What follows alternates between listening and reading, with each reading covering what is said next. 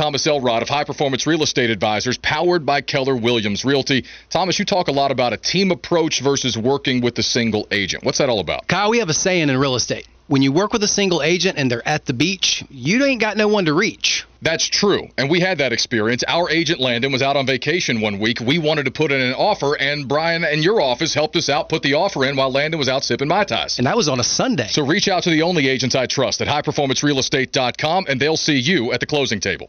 This is WFNZ FM Harrisburg and WLNK HD3 Charlotte. The exclusive home of the Charlotte Hornets. Exclusive presentation from Sports Radio 92.7. WFNZ. The exclusive home of the Charlotte Sports Fan. This is Instant Replay on Sports Radio 92.7 WFNZ, featuring the best of the best from today's conversations, observations, and ruminations. Because great radio is still fresh the second time around. Earlier today on the Mac and Bone Show. What do you want the Hornets to do? What do you want them not to do? Um, the Miles Bridges thing is going to be an option that they have, Bone. And I don't know. You brought up a great question, and I wonder how everybody else feels about this. Do you think the new owners could veto a Miles Bridges signing? I mean, Michael Jordan is still going to be the owner during free agency. It's not going to be official. I would think, Bone, until free agency is over. Mitch said last week that Michael is still in charge during free agency. But he did say that we are in communication with the new owners and they have input. Do you think there's a chance that they could put the kibosh on Miles coming back? Is there a chance that maybe they thought we can't have Miller and Bridges back? Did the ownership, Mac, maybe? I'm not. I don't know. This is all speculation. I don't know. But did the new ownership think to themselves, it's just a bad look to bring both guys back, Miller and Bridges, to the organization? Do we need to bring both these guys back under their circumstances? Maybe that that played a part in there. I, I don't know the the thinking, but it's a legitimate question that they they may feel differently. Maybe Mitch and MJ's plan all along involved Bridges coming back, but maybe their future plans and their thoughts doesn't involve Bridges coming. If you are Plotkin and Schnall, do you want one of the do you want one of the f- things to do right before you take over is to bring back Miles Bridges after what he pled no contest to? I think it's a legitimate question. I, I think there's a legitimate possibility that that might not go over well with them. Uh, Miles kind of had ano- another one of his cryptic tweets the other day, basically making it sound like somebody didn't stand by their word or whatever. Hornets fans started trying to put two and two together. Maybe it doesn't have anything to do with the Hornets. Um, but it does make you wonder if, and I would applaud the owners if they do, say, hold on now, don't do this. And, Don't do and this, Michael. All right, we're going to be the majority owners. You're still going to be a minority owner. Um, please allow us to make the call. Go find someone else to sign. I, I, would I would respect that 100. percent Because while MJ is still there right now and is in, in, in decision making, do they want the first two moves on their docket with a fresh start for the organization to be both Miller and Bridges? Or do they want to sort of the best that they can sort of wipe that slate clean here and start anew, at least on the Bridges side of stuff? Yeah, although clearly they still went ahead and drafted Miller. I I can't say this enough. I really think there's way more gray area with Brandon Miller. Like I understand a lot of people are lumping that that in together with Miles. I think there's a lot more gray area, a lot more things that we don't know.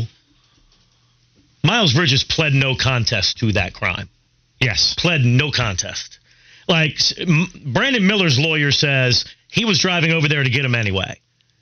Didn't realize what he was heading into. So I like I I, I find it much more easier to like I just I don't think the situations are the same. Is what I'm trying to say. it I, I don't know how you feel about that. They're not. But he- here's here's the thing, basketball wise as well. Something has to give with the roster as well, because you, yeah, you may look to move him, but right now Terry Rozier's on what three more years on his contract for for for good money for him. He's still under contract. Gordon we know is on the way out soon, but for right now he's still there. Not as big of a factor for what I'm saying as the other guys, but you know Miles, you you, you want to bring him back. PJ wants to get paid. He's a forward. Brandon Miller, where does he?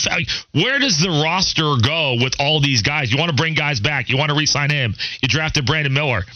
At some point, you're getting sort of log jammed up a little bit here roster. You signed Cody Martin as a forward. At some point, you got to move off some guys here as well. So, bring- so who do we not bring back? Do we not bring back? Well, Miles, I think we both agree we wouldn't bring back. Um, but like PJ Washington, if you're a Hornets fan listening to this, you bring back PJ Washington and Bridges. What do you do with Terry Rozier and Gordon Hayward? Is there a trade made here at some points? Or do you try to? I, I don't. The old regime, and I guess they're still. I guess MJ. I guess the old regime's still technically running this. We know what MJ's regime would do.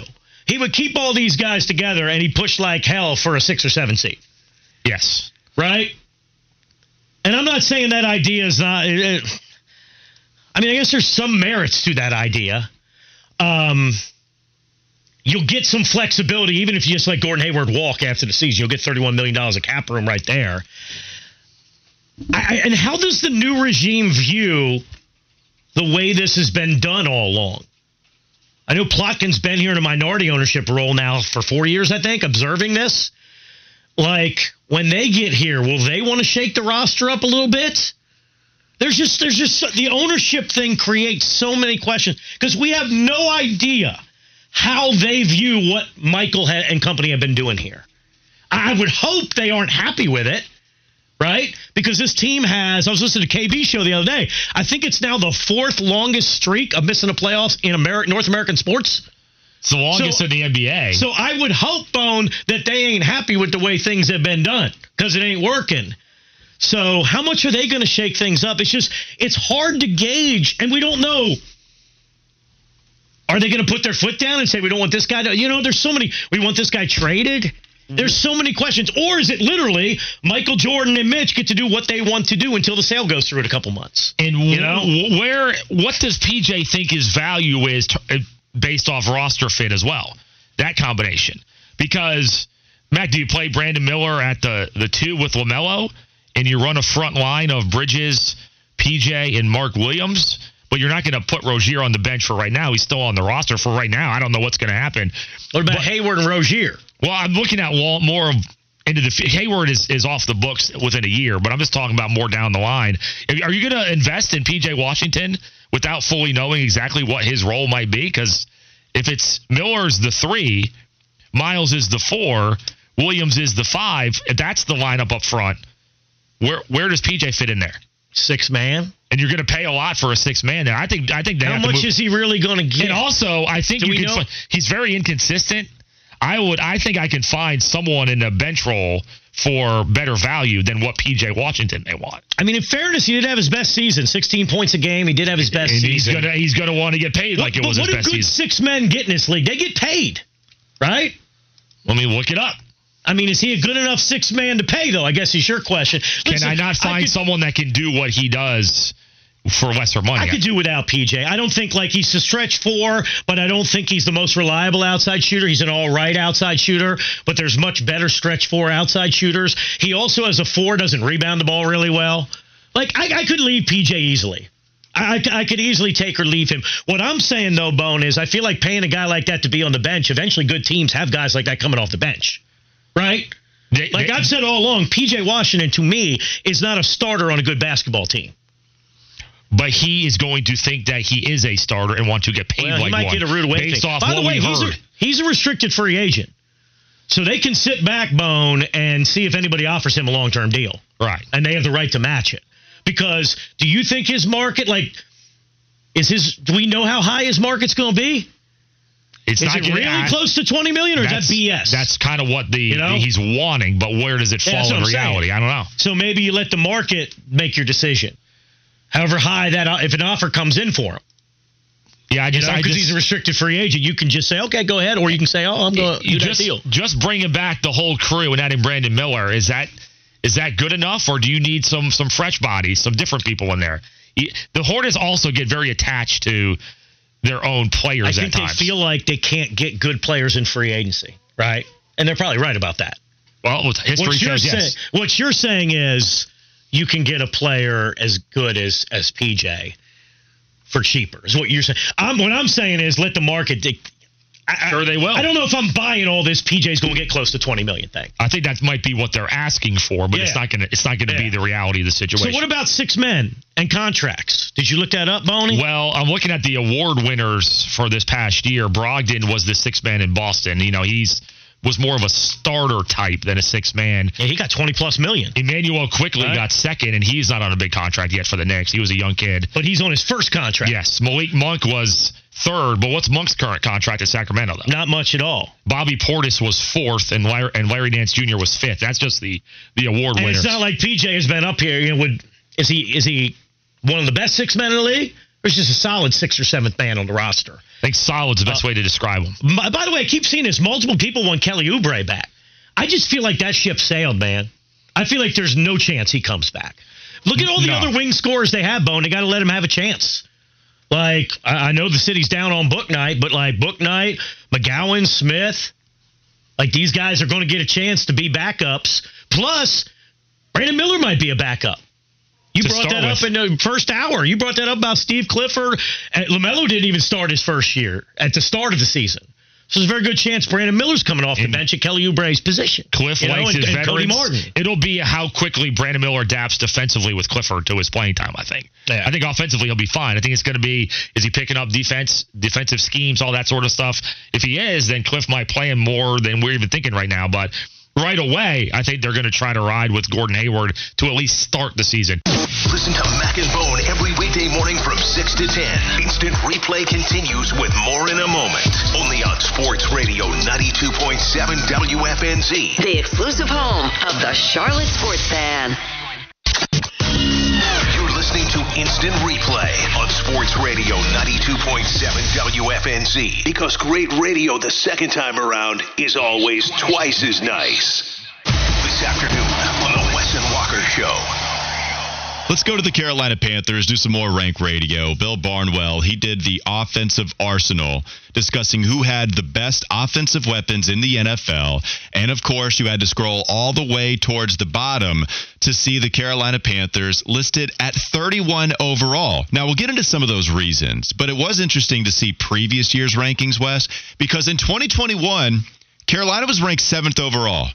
Last year, they were ranked 18th. This year, they're ranked 31st. Mm. Now, 2021, Robbie Anderson was coming off of a 1,000 yard season. DJ Moore, 1,100 yards. They had the best running back in all of football, possibly with Christian McCaffrey. You can argue however you want to, but clearly up there and deserving of that debate. So I had no problem with Carolina being seventh overall, top 10. It made a lot of sense for them. Then you go to 2022. Robbie had a down year. Christian McCaffrey often injured. And that's going to get you to about that average point. But even last year to this year, I've made the comparison saying, look, DJ Moore is clearly the best. All of them in a room together. DJ Moore is the best skill player that you have. Christian McCaffrey is better, but the injury, maybe that brings him down a little bit. He's traded, whatever, right? Just as far as the receiving corps goes, DJ Moore is the best. Would you rather have the spread wealth that you have here compared to what you had last year? Because Terrace Marshall, if we think that he can be somebody that helps out quite a bit this season, sure, but that's his third year in the league. So you're talking about an older Terrace Marshall compared to a younger one last season. Shi Smith might get cut, and he was someone you had to rely on, a part of your offensive arsenal last year. If you're bringing in the tight end into the equation, no doubt Hayden Hurst is better than any passing or pass catching tight end you had last year. I think you could. You could make an argument from top to bottom. This year is better than last year, even if they had DJ Moore, who top heavy, he was the best out of anybody in the room. Yeah, I would agree with you. This year's corps is definitely better than last year's when you talk about uh, weapons at your disposal because you do have spread wealth. You do have guys that are coming in that are more dependable, especially when you talk about Thielen, and he's a vet that you know that might not put up crazy numbers all of the time, but this is a guy that's still a very good veteran player. Chark, you know, we've talked about he's had a 1,000 yard season before. Mingo looks very promising. Hayden Hurst was very productive in a Cincinnati offense with a lot of uh, mouths to feed, so to speak, and this offensive line uh, is markedly better than what they had. So I think that you for sure would take this one over 2022. Yeah, I mean, think about who was your second best receiver? It was Terrace. Right. And it wasn't really close. Robbie got traded. The running did- back depth was just okay. Yeah, and, and you can go with D'Onta. If you're just going receivers, that's when I can throw in the Terrace. Pretty simple there. If you wanted to go D'Onta Foreman, he was very good. Maybe not as good as Miles Sanders. Chuba had a good year last year, but this Especially was, second half, Yeah, in yeah. 2022, we didn't know that that year was coming where he was. and he's still on the team. have a healthy yards per carry. Yes. And he's still on the team. and you might have upgraded, at least yardage wise. You upgraded at running back with Miles Sanders. Yes. So this is why, even with me, the dude that was questioning the DJ Moore trade, how that was going to affect them, they did a good job of getting as much talent as they could and shopping in the bargain bin while also still developing Terrace Marshall. There's some real things to look at with him taking another step. And this is what Bill Barnwell, who is great at this stuff, but he does write this. He said, they have fellow former second rounders Terrace Marshall and Laviska Shenault, but they aren't much more than post hype sleepers at this point. Mm. DJ Chark has upside and hit several big plays during a hot stretch in December, but the often injured wideout just underwent ankle surgery. And you can even talk about Hayden Hurst, Miles Sanders. He likes those guys. He says he's more optimistic about those players, but the caveat is that they both benefited from great offensive situations, So which is not true giving any positivity. If there is a doubt, he's going to go the negative way, which is fine. I understand that there's not a lot of star power. I just think you have some solid dudes really anywhere you look. Wide receiver is the diciest of all the positions. Adam Thielen is older. It's question to think what kind of production he could bring.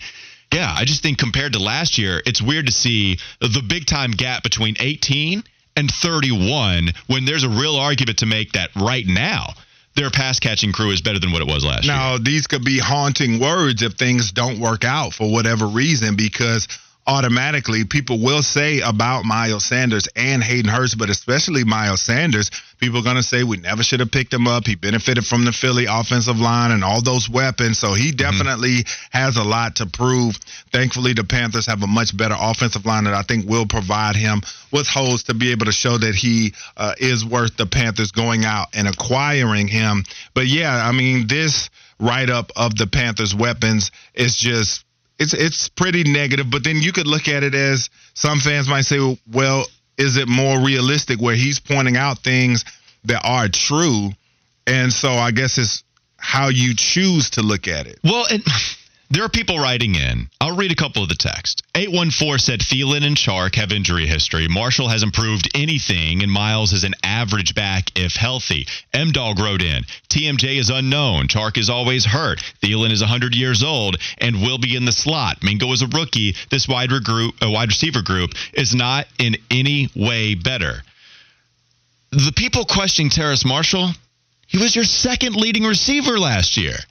So if you're questioning him this year, when there's a legitimate conversation about him maybe being your third or fourth guy with Chark, Thielen, and Mingo, and he was your second leading receiver, and your third was Shi Smith, and he might get cut, then it doesn't make any sense to me that there would be that big of a gap. And Wes, it's not Bill Barnwell. It'd be one thing if it was just one ranking. It'd be one thing if we just cherry picked some list and we just focused on it. Pro Football Focus is telling you this, different personalities. And this is what I don't get. And I was here to question the lack of skill position that you have with this group. But you have solid dudes. I'm not saying any of them are going to make the Pro Bowl. I don't think that. Not one of them, in my opinion, is going to make the Pro Bowl. I know you've thought maybe with Hurst, but that's probably the, the best best case to, to get a Pro Bowl nod. But last year it was all DJ. And then TMJ, who broke out, quote unquote, in the second half.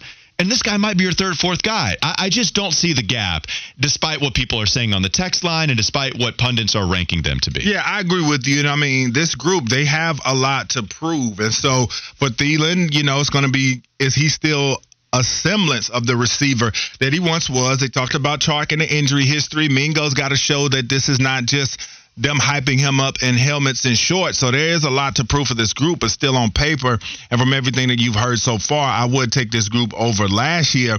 But as far as T- TMJ is concerned, I think more so fans are just still waiting on that promise of when he came out from that prolific LSU offense, and everybody thought, oh man, he's out from under the shadow of Ja'Marr Chase and Justin Jefferson and those guys, and he's going to show that he was a top notch bona fide receiver in his own right, and we still have not seen that yet. Plus, add on top of it, you see Justin Jefferson gritty in every other game, scoring touchdowns. You see Ja'Marr Chase popping off and scoring a lot uh, of touchdowns as well.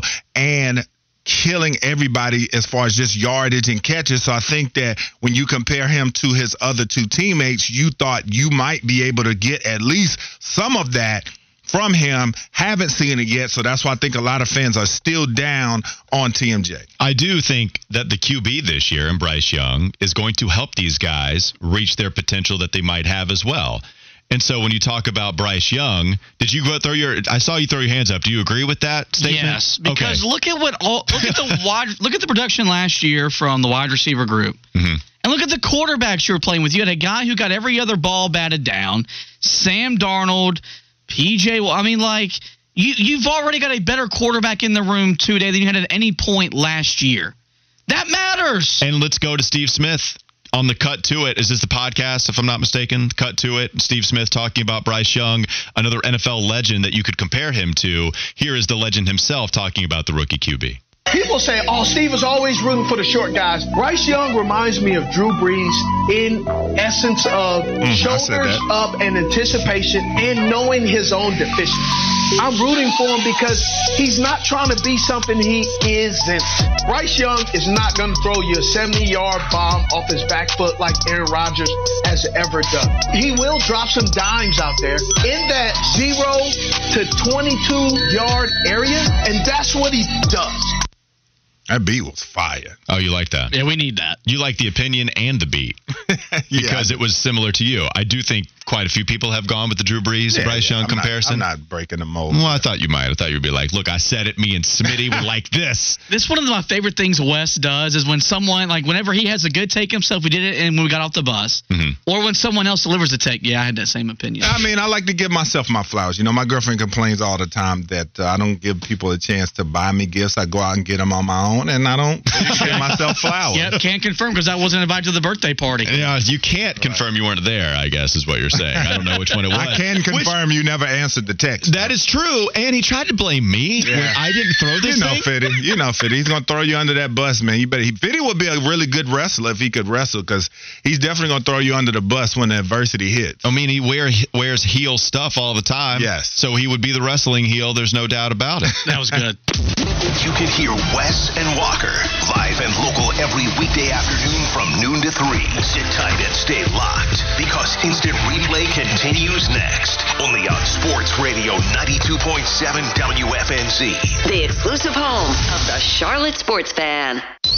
Queen City, your family and your friends are invited to celebrate America's freedom at the best 4th of July fireworks show in the Southeast. Sports Radio 92.7 WFNZ welcomes the return of WBT Sky Show. Tuesday, July 4th at Truist Field in Uptown Charlotte. Come out and enjoy the fun of Charlotte Knights baseball. And don't miss the amazing 4th of July fireworks show at the 2023 WBT Sky Show. Brought to you in part by Audi Charlotte and Dry Otter Waterproofing. For more information, visit WFNZ.com.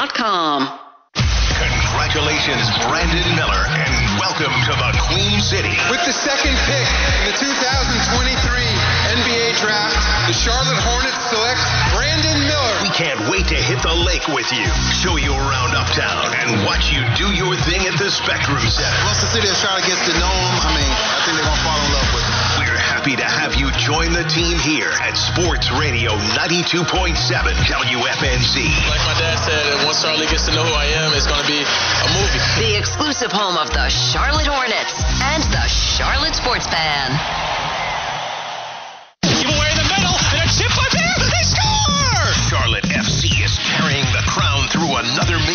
Soccer season, and you can celebrate the journey at the WFNZ Jack Daniels Doghouse before and after every home game. A save made by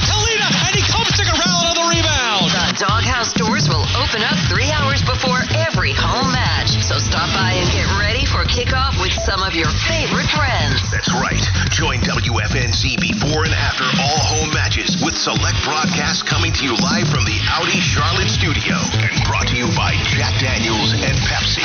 And that is it! The crowd belongs to Charlotte! Only from Sports Radio 92.7 WFNZ. The exclusive home of the Charlotte Sports Fan. Talking about it, we're talking about it. Bryce Young is a Carolina Panther. He actually did this, and this is part of his process, and he's uh, he's unique that way, and that's kind of what stood out. New era of Panthers football begins with this uh, tonight, so I think it's, it was the right pick at the moment we thought it would be. If it's happening in Charlotte sports, it's happening on Sports Radio 92.7 WFNZ. The exclusive home of the Charlotte Sports Fan. Happening in sports and it's happening in Charlotte, it's happening here. And you can have it here by tapping your fingers on these digits 704 570 9610. Only from Sports Radio 92.7 FM. WFNZ. The official home of the Charlotte Sports Fan. This is Instant Replay on Sports Radio 92.7 WFNZ. Earlier this afternoon on the Kyle Bailey Show. The the running back position. Let's go here for a second. It was just a couple of days ago. Two-time Pro Bowler Melvin Gordon says the running back position in the NFL is the worst to play right now, saying, quote unquote, it literally sucks. Said that to Jim Rome, by the way, saying, quote, it's just so tough for running backs right now, man. You have a lot of running backs that's out there, and we just don't get no love. It's literally the worst position to play in the NFL right now. It literally sucks, end quote. You don't hear stuff like this very often. Like we've heard tight ends, you know, upset, especially there for a while, that they were being paid as, you know, lesser than to wide receivers, even though tight ends have become absolute pass catching weapons first and foremost in the modern NFL. Um, but you don't hear linebackers complaining about stuff very much in terms of their place on the pecking order. Um, wide receivers are always divas; they always complain, but that's just the nature of the position. Um, but this is different, right? You don't usually hear an NFL co- player complain about how much their position sucks. So Melvin Gordon clearly feels pretty strongly about this point. We know he's not alone. Over the last decade, running backs have lost value in the eyes of NFL teams. Unless you're Christian McCaffrey or Derrick Henry, you haven't gotten a big contract. What was Miles? What was Miles Sanders? The total terms of his deal? Do you remember what the the three years were? Oh, Three years, eighteen. no, it was about five year deal. Five year. Oh, what am I thinking? Yeah, I was thinking of somebody else. Yeah, five year, twenty five million or something. No, like- it's four years, twenty five million. okay. Four years, twenty Yeah, five so, million. yeah, because it was six million a year. I mean, that, I think that tells you just about everything you need to know. That's not much when you think about, it, and that's considered a high end deal. 20 years ago, teams were still justifying drafting a, a top end running back in the top 10 of the draft over quarterbacks. Remember, the whole entire Cowboys dynasty was almost draw, dragged to a halt when Emmitt Smith sat out the first two weeks of the '93 season, Right. and then they lost. And like, oh my God, we got to bring Emmitt back. True. And the truth is, NFL teams have found out they can get almost the same production from a young, cheap running back as they can from an established one. So if a team has to choose between a guy making, you know, $8 million, $10 million a year, or a guy that they can get to make, you know, $3 million a year, they're usually going to pick the cheaper guy, the cheaper option. Because there's not going to be that much drop off in production, or at least that's the mindset. And it's going to save them money.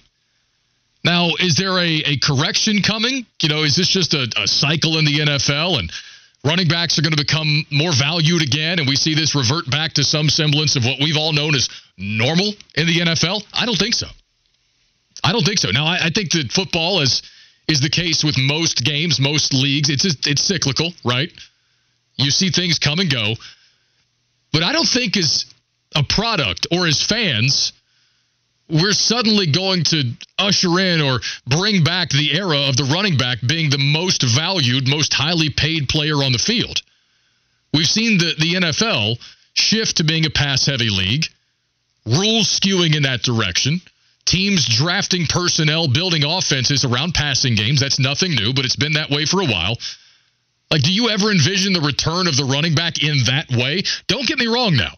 It is still extremely important to be able to run the football especially situationally in the NFL. But do we ever see a day where the NFL running back's value returns to anything close to what it once was? I highly doubt it. I, I mean, it just feels like a lot of that. a lot of that has gone to both the wide receivers and even to the tight ends now. I mean, you know, feels like, you know, the depth of tight ends, of great tight ends in the league is nowhere near as big as the running back. But man, if you get some of those special tight ends, they are with you for 10 to 15 years. I mean, it also helps too that tight ends are getting more and more involved with media landscape. And it feels like they have been more advocate. They've been bigger advocates for tight ends as general. I mean, last week was uh, Greg Olsen's little event that he has with George Kittle, Travis Tight end Kelce, TEU, yeah. TEU. So it feels like tight ends are getting more love, and they've taken some of that love away and some of that money away, quite frankly, to, or uh, away from the running backs. And you could even say interior linemen are getting some of that love and money away from the running backs as well. I could agree with that. Now, real quick before we step aside, and I'll take your reactions when we come back. If you want to weigh in, the alternate number still humming for now 704 548 7890. It's 548 7890 if you want to call. The text line is the usual number 704 570 9610. This is from John Breech over at CBS Sports. Quote, if you want an idea of how ugly things have been for the running backs, just consider this. Back in 2013, the franchise tag number for the position was $8.08 million. So 10 years ago, the franchise tag number for the running back was $8 million.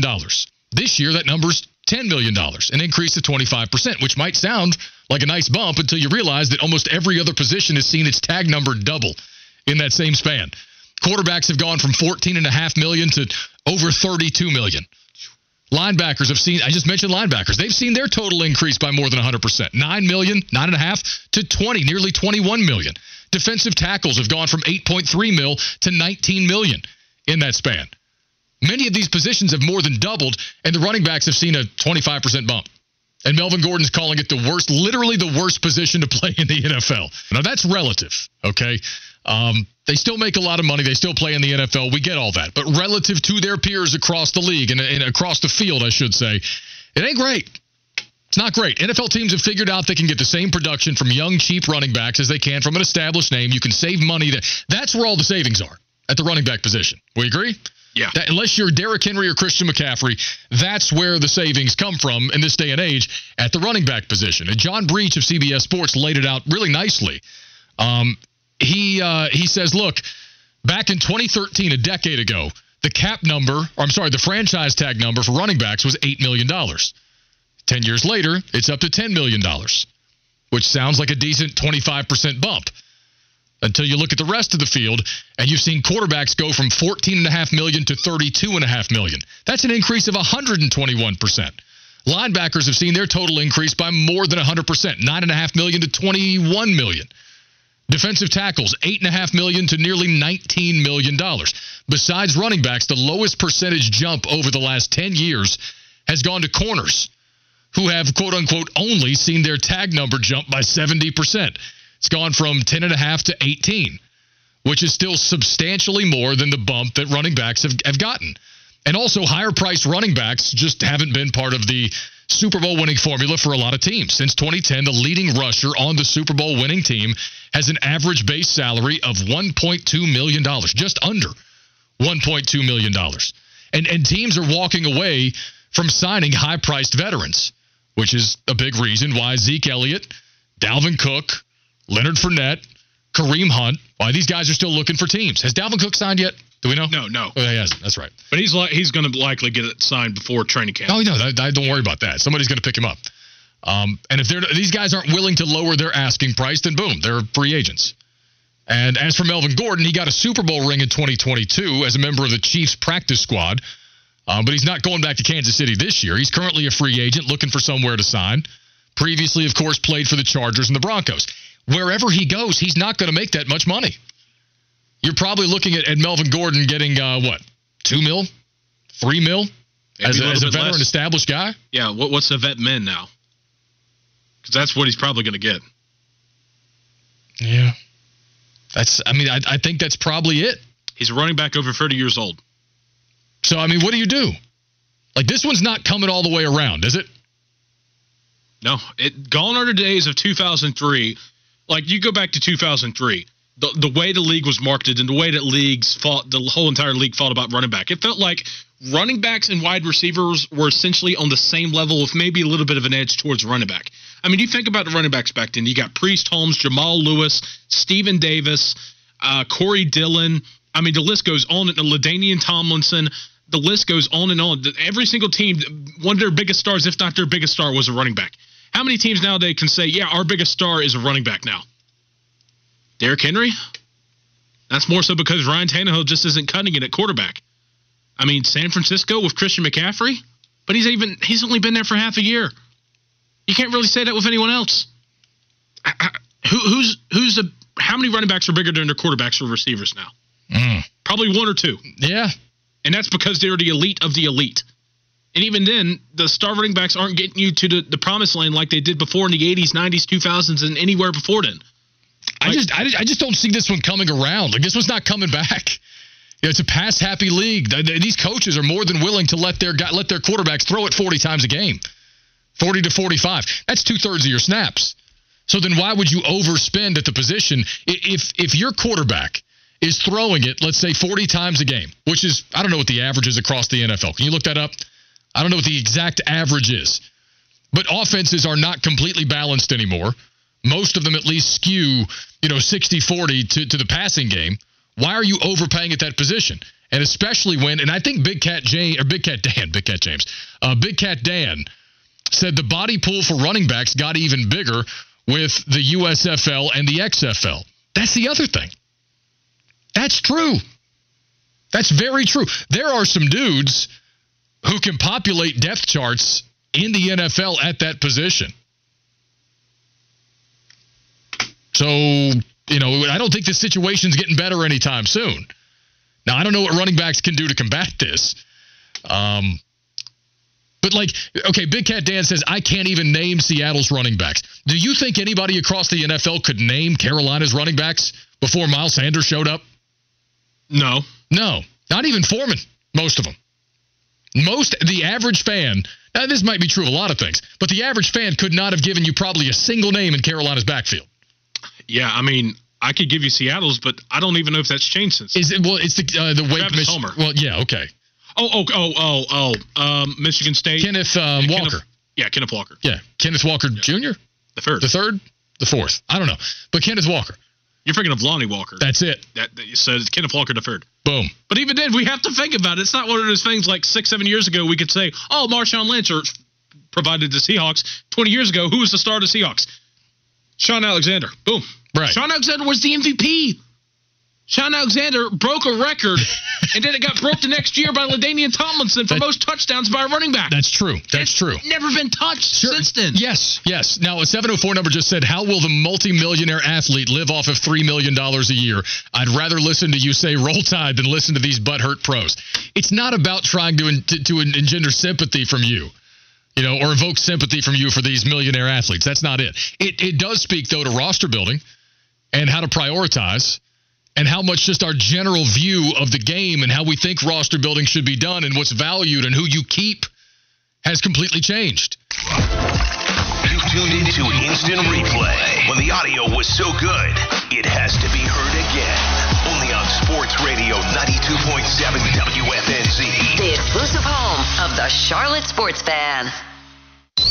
Queen City, your family and your friends are invited to celebrate America's freedom at the best 4th of July fireworks show in the Southeast. Sports Radio 92.7 WFNZ welcomes the return of WBT Sky Show. Tuesday, July 4th at Truist Field in Uptown Charlotte. Come out and enjoy the fun of Charlotte Knights baseball. And don't miss the amazing 4th of July fireworks show at the 2023 WBT Sky Show. Brought to you in part by Audi Charlotte and Dry Otter Waterproofing. For more information, visit WFNZ.com. Congratulations, Brandon Miller, and welcome to the Queen City. With the second pick in the 2023 NBA Draft, the Charlotte Hornets select Brandon Miller. We can't wait to hit the lake with you, show you around Uptown, and watch you do your thing at the Spectrum Center. Once the city of Charlotte gets to know him, I mean, I think they're going to fall in love with him. We're happy to have you join the team here at Sports Radio 92.7 WFNZ. Like my dad said, uh, once Charlotte gets to know who I am, it's going to be a movie. The exclusive home of the Charlotte Hornets and the Charlotte Sports Fan. Up and at 'em, everyone. Start your day with a little Mac and Bone. She is Jessica Charman, Charlotte FC Radio Network analyst. There's a woman out there. She is interested in Flounder, but she's getting a little nervous and creeped out. Guys, you're ruining Flounder's opportunity She by is, letting it. me? She's creeped out by Mac's behavior on the air during the whole thing. That makes sense. He's too uh, excited checks and out. acting weird, and now she's getting nervous, and Mac might be ruining the I'll whole go thing. nowhere near that date. I will stay away. I will stay away. Jess, how did you know it was us, one of us ruining this thing? How'd you know that? Because you guys are the biggest C blocks in the world. Oh, my Oh Oh, my God! The Mac and Bone Show, the human C block. Wow! Oh my God! Shower, shave, and share your mornings with Mac and Bone.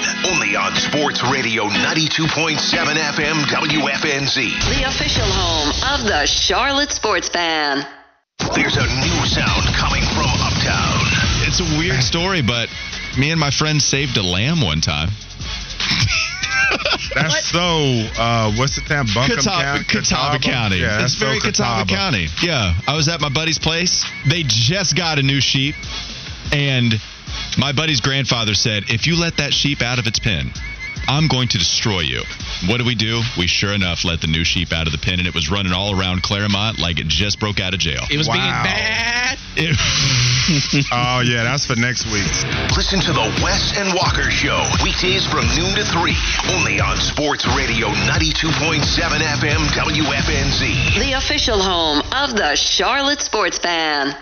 Recently on the Kyle Bailey Show. Also, Coastal Carolina takes on Rider 7 p.m. Also on ESPN Plus. A lot of alsos right there, Smoke. Anything else to add? In terms of baseball, no, but we also uh, we also want to mention. oh my!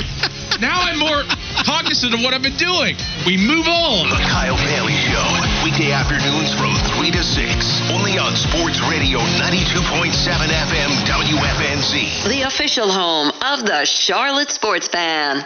Give away in the middle, and a chip by there. They score! Charlotte FC is carrying the crown through another Major League Soccer season, and you can celebrate the journey at the WFNZ Jack Daniels Doghouse before and after every home game. A save made by Kahlina, and he comes to Corral on the rebound. The Doghouse doors will open up three hours before every home match. So stop by and get off with some of your favorite friends. That's right. Join WFNZ before and after all home matches with select broadcasts coming to you live from the Audi Charlotte studio and brought to you by Jack Daniels and Pepsi. And that is it. The crowd belongs to Charlotte. Only from Sports Radio 92.7 WFNZ. The exclusive home of the Charlotte Sports Fan. Hey guys, it's Kyle Bailey coming up at 3 o'clock. No smoke. He's out with surgery. Wish him well. Marlowe's in. We'll talk to Nick Carboni and Chip Patterson. Be there at 3 o'clock. Earlier this week on the Wes and Walker Show. No, I did not want Brandon Miller at number two. I wanted Scoot Henderson. And I had spent five weeks saying that I wanted Scoot Henderson, and I'm not going to backtrack from it. That's exactly what I wanted at the number two overall pick. I'm going to be somebody that still pulls for Brandon because I want the best for the Charlotte Hornets, and I want them to get to the first round of the playoffs. I want them to win that series. I want them to get to the Eastern Conference Finals for the first time in franchise history. And if Brandon Miller is somebody that can do that better than Scoot Henderson can long term, I will gladly raise my hand and say I was dead wrong. I was loud wrong, and let's hope that it can actually happen. It's Wes and Walker. Weekday afternoons from noon to 3. Only on Sports Radio 92.7 FM WFNZ. The official home of the Charlotte Sports Fan. Hey, y'all, Jeff Foxworthy here. Now, if you've ever found yourself repeating the same thing over and over for 75 years, you might be Smokey Bear. Only you can prevent wildfires. That's why I'm filling in for Smokey to switch things up, because there's a lot more to say. And I should know because my grandfather was a firefighter. And one of the things he taught me is that the people that love the outdoors the most are often the ones accidentally starting wildfires, which means always BYOB. no, bring your own bucket to the campfire. And be extra careful with things like burning yard trimmings. Don't just walk away, or chances are you might be starting a wildfire. So, for the love of the outdoors, go to smokeybear.com to learn more about wildfire prevention. The following is an exclusive presentation from Sports Radio 92.7 WFNZ. The exclusive home of the Charlotte Sports Fan. You're listening to WFNZ FM Harrisburg and WLNK HD3 Charlotte. The official home of the Charlotte Sports Fan. The following is a presentation of Westwood One Sports. If it's the Men's College World Series, it's on the Westwood One NCAA Radio Network. 2 1. Hit sharply to the right side. That's going to go all the way to the gap and through to the wall. LSU is going to be on the scoreboard. First blood belongs to the Tigers, trying to clinch a championship. Got off to a good start offensively. Would have been good to maybe put a little more pressure on them, uh, but we didn't do that. And then uh, you have to credit them. It was just an onslaught of good at bats and, and barrels, and uh, they're a great team, and, and they played great. Evans has a chance to give Florida the lead with two down and the bases loaded here in the third inning. The pitch hit high in the air on that slider that hung down the left field line. It is heading down the line and being blown. A fair ball. It's a home run. Oh my goodness, a grand slam. That ball carried and carried and carried. Seven to three Gators.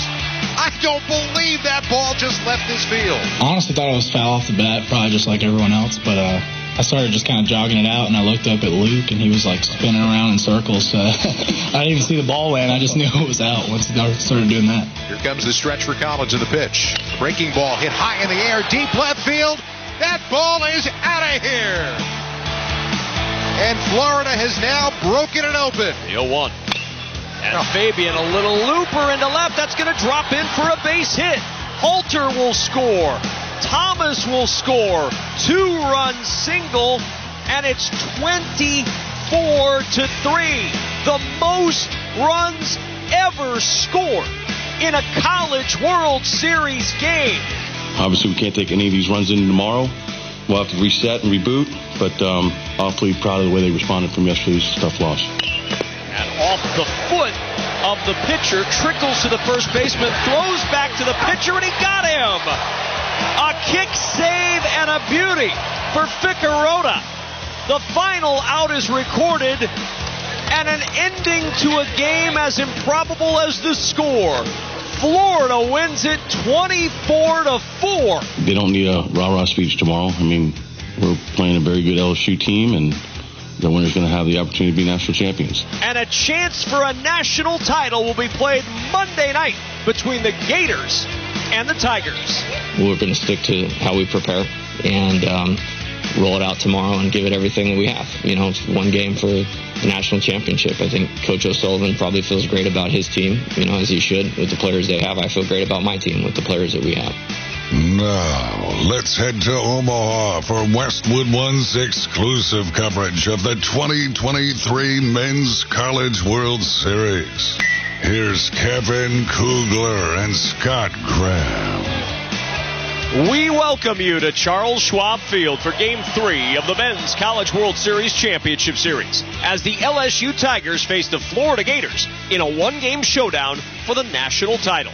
Tonight's broadcast of the 2023 Men's College World Series on the Westwood One NCAA Radio Network is sponsored by Capital One, by Grainger, by Wrangler, by Angie, and by NCAA.com.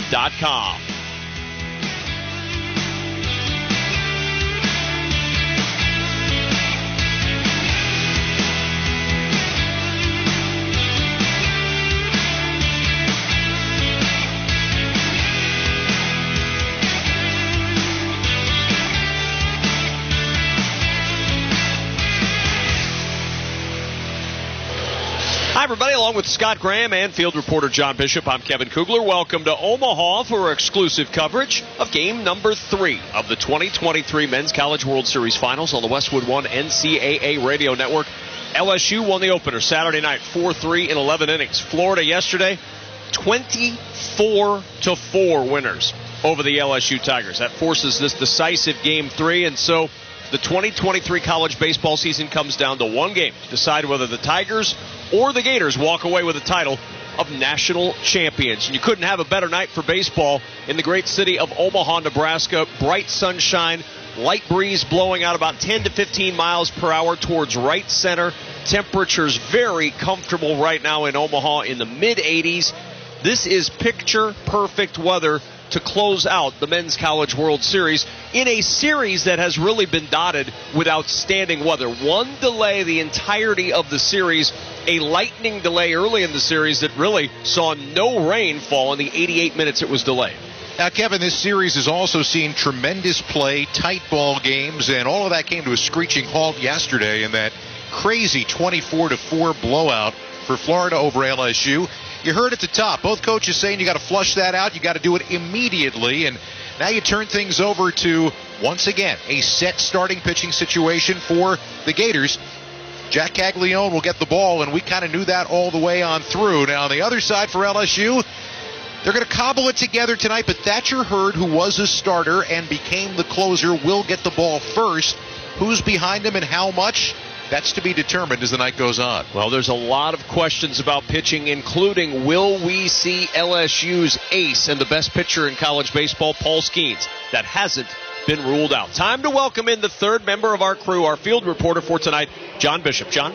Kevin, yesterday was ridiculous. You heard the home run call by Scott Graham during our montage. That grand slam by Ty Evans left this ballpark at a 51 degree launch angle. Then later in the game, Jac Caglianone's home run went out at a 55 degree launch angle. To put this into perspective, since the StatCast era began in Major League Baseball in 2015, no home runs in the last eight years have left any ballpark in America at those two launch angles. It was that kind of a windy day.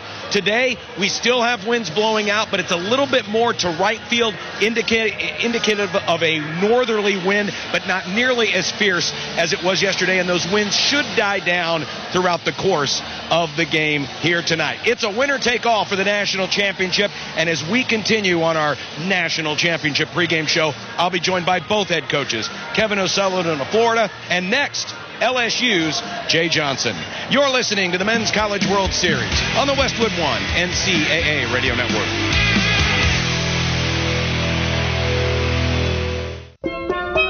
Here at the Almond Joy Factory, where tropical vibes abound, we use soft, fresh tasting coconut. The crunchiest almonds and delicious chocolate candy. Ah, but do you know what our most important ingredient is? Sometimes you feel like a nut. Sometimes you don't. Almond Joy's got nuts and something even way better than that. Yes, Almond Joy is made with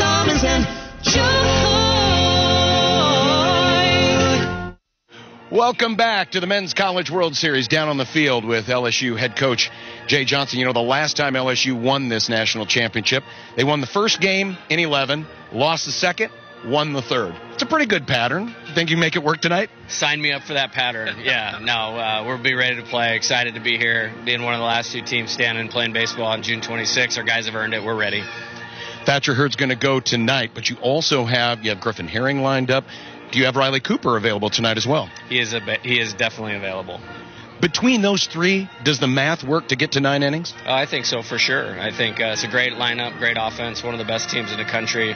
Really not a surprise who we're playing and and that we're at a game three. So it really comes down to execution. There's a path for all those guys, provided they execute the way they can. The world all wants to know would Paul Skenes be available even for an inning? You know, as crazy as it sounds, like we don't have that answer yet. He's actually running through his testing right now as we speak, uh, relative to how his body is, and and the key is his body in a place where it can move and function the way that it normally does, so we don't put his arm at risk. If he were available tonight, is it vital that it be a clean inning and not midway through because he hasn't pitched relief in two years? Yeah, we we want to just for his well-being, we would want to start an inning.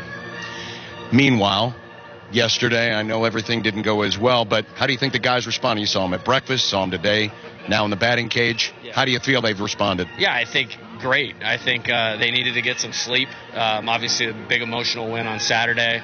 I mean, this is our eighth game in 10 days. I mean, we we frankly hit a wall yesterday, whether anybody wants to hear that or not. Um, that absolutely happened relative to the pitching that was available and just the the energy of the position players. But just see a different dynamic with them uh, today, and really excited to be here. How much did you chalk up yesterday to the weather too? Because it was so unusual. Today, not going to be as windy as yesterday. Yeah, I mean it was different just because the whole tournament it basically uh, the 180 degree turn. Um, but that's part of it, you know. I mean, I told somebody yesterday if I could control the wind and the weather, uh, I'd make all perfect decisions. 30 guys left on base in the last 20 innings of offense, and I know you've talked about it. You know, when you're leading the country and on base percentage, you're going to leave some guys on base. Do you maybe try to put guys in motion a little bit more, maybe to shake things up? Well, we actually have early in both of these games, and uh, it's actually worked and, and led into to when we have scored. You know, what we did is there was nine. We've had nine really good at bats here with runners in scoring position. We showed those them to those showed those at bats to the team today, and there was a common theme of guys just staying within themselves, using the middle of the field, not trying to do too much, and that's what we have to do tonight if we want to win. Finally, on to Jac Caglianone. He can be a little wild early in innings. How important is it for your guys to show some patience to the plate, maybe in the first couple of innings? That's real important. I mean, he was out after four innings against TCU. Um, he's got great stuff. He's got a great fastball. Um, the game's going to come down to a few things. It's going to come down to strike zone discipline, so we create opportunities like we have. Maybe somebody hits a solo home run or a two-run homer with a man on first, and then just staying within ourselves when we get runners in scoring position and hitting the ball hard and low to the middle of the field. Jay, good luck. Thank you very much.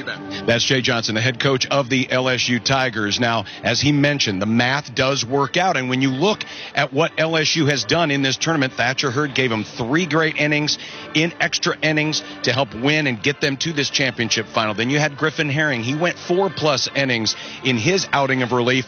And then Riley Cooper. I mean, Riley Cooper has been arguably the best relief pitcher in this tournament. He's the only pitcher with three saves and a win, only the third pitcher all time to have that many saves and wins in one single tournament. So we'll see how the math works out tonight and if LSU can claim that national championship. Still to come, we'll talk with Florida head coach Kevin O'Sullivan. From the Westwood One NCAA Radio Network, this is the College World Series. Shop the best deals of the summer now at Lowe's. Freshen up your home inside and out with buy one, get one 50% off on select interior and exterior paints and exterior stains via Lowe's gift card rebate. Plus, save big on select patio furniture and accessories with up to 50% off. Lowe's knows July 4th savings. Lowe's knows home improvement. Offers valid through 628. Selection varies by location. While supplies last. More terms and restrictions apply. See Lowe's.com slash rebates for details. What makes QuikTrip more than a gas station? Just ask our employees. The people make the place. I think that's really what it is. I am a people person, and so I love developing relationships with my customers, having them come in every day, knowing their orders, knowing what they want. You're representing something greater than yourself, and if you can give that person a great experience, it becomes a comfort. That atmosphere definitely affects our customers, and they see that and they love it and they come back. So I think QuikTrip is more than just the gas station. We're family. QT, more than a gas station. G came through the belly of the aircraft. We don't talk about the female combat wounded. These are our daughters and our sisters and our mothers. Wounded Warrior Project came into my life and taught me how to stand back up and get back in the fight. The truth is, I think we all have this strength inside of us, but until you're tested, you just don't know it's there. See how Wounded Warrior Project empowers women veterans like Beth by visiting woundedwarriorproject.org slash empowerwomenvet. Let's pause 10 seconds for station identification. This is the Westwood One NCAA Radio Network, your home for the national championships. You're listening to WFNZ FM Harrisburg and WLNK HD3 Charlotte. The official home of the Charlotte Sports Fan. Caglianone. Fly ball. Deep to right field. At the track. Looking up. It is gone. Caglianone stands alone. 33 home runs on the season. The most ever by a player in the BBCOR bat era. The nation's leader with his second today. And it's 19 to 3 Florida. John Bishop back on the field here with Kevin O'Sullivan. Of course, yesterday, Jac Caglianone, as called by Kevin Kugler, one of the six home runs in in this ballpark. I, uh, I mentioned it yesterday. You guys broke my ballpark yesterday. Yeah, well, it was one of those days. The wind was blowing out, and uh, we had a really good offense, uh, you know, offensive day, obviously. How much was that? Obviously, you needed it because you needed to win, but how much of that also was just needed for the confidence of the hitters who, you know, kind of scuffled a little bit when this ballpark plays differently? Well, I mean, the bottom line is I think we've had to learn how to win differently. Our first three wins out here were by one run, and um, we, we ended up, um, you know, winning the first game late because the wind stopped blowing in, and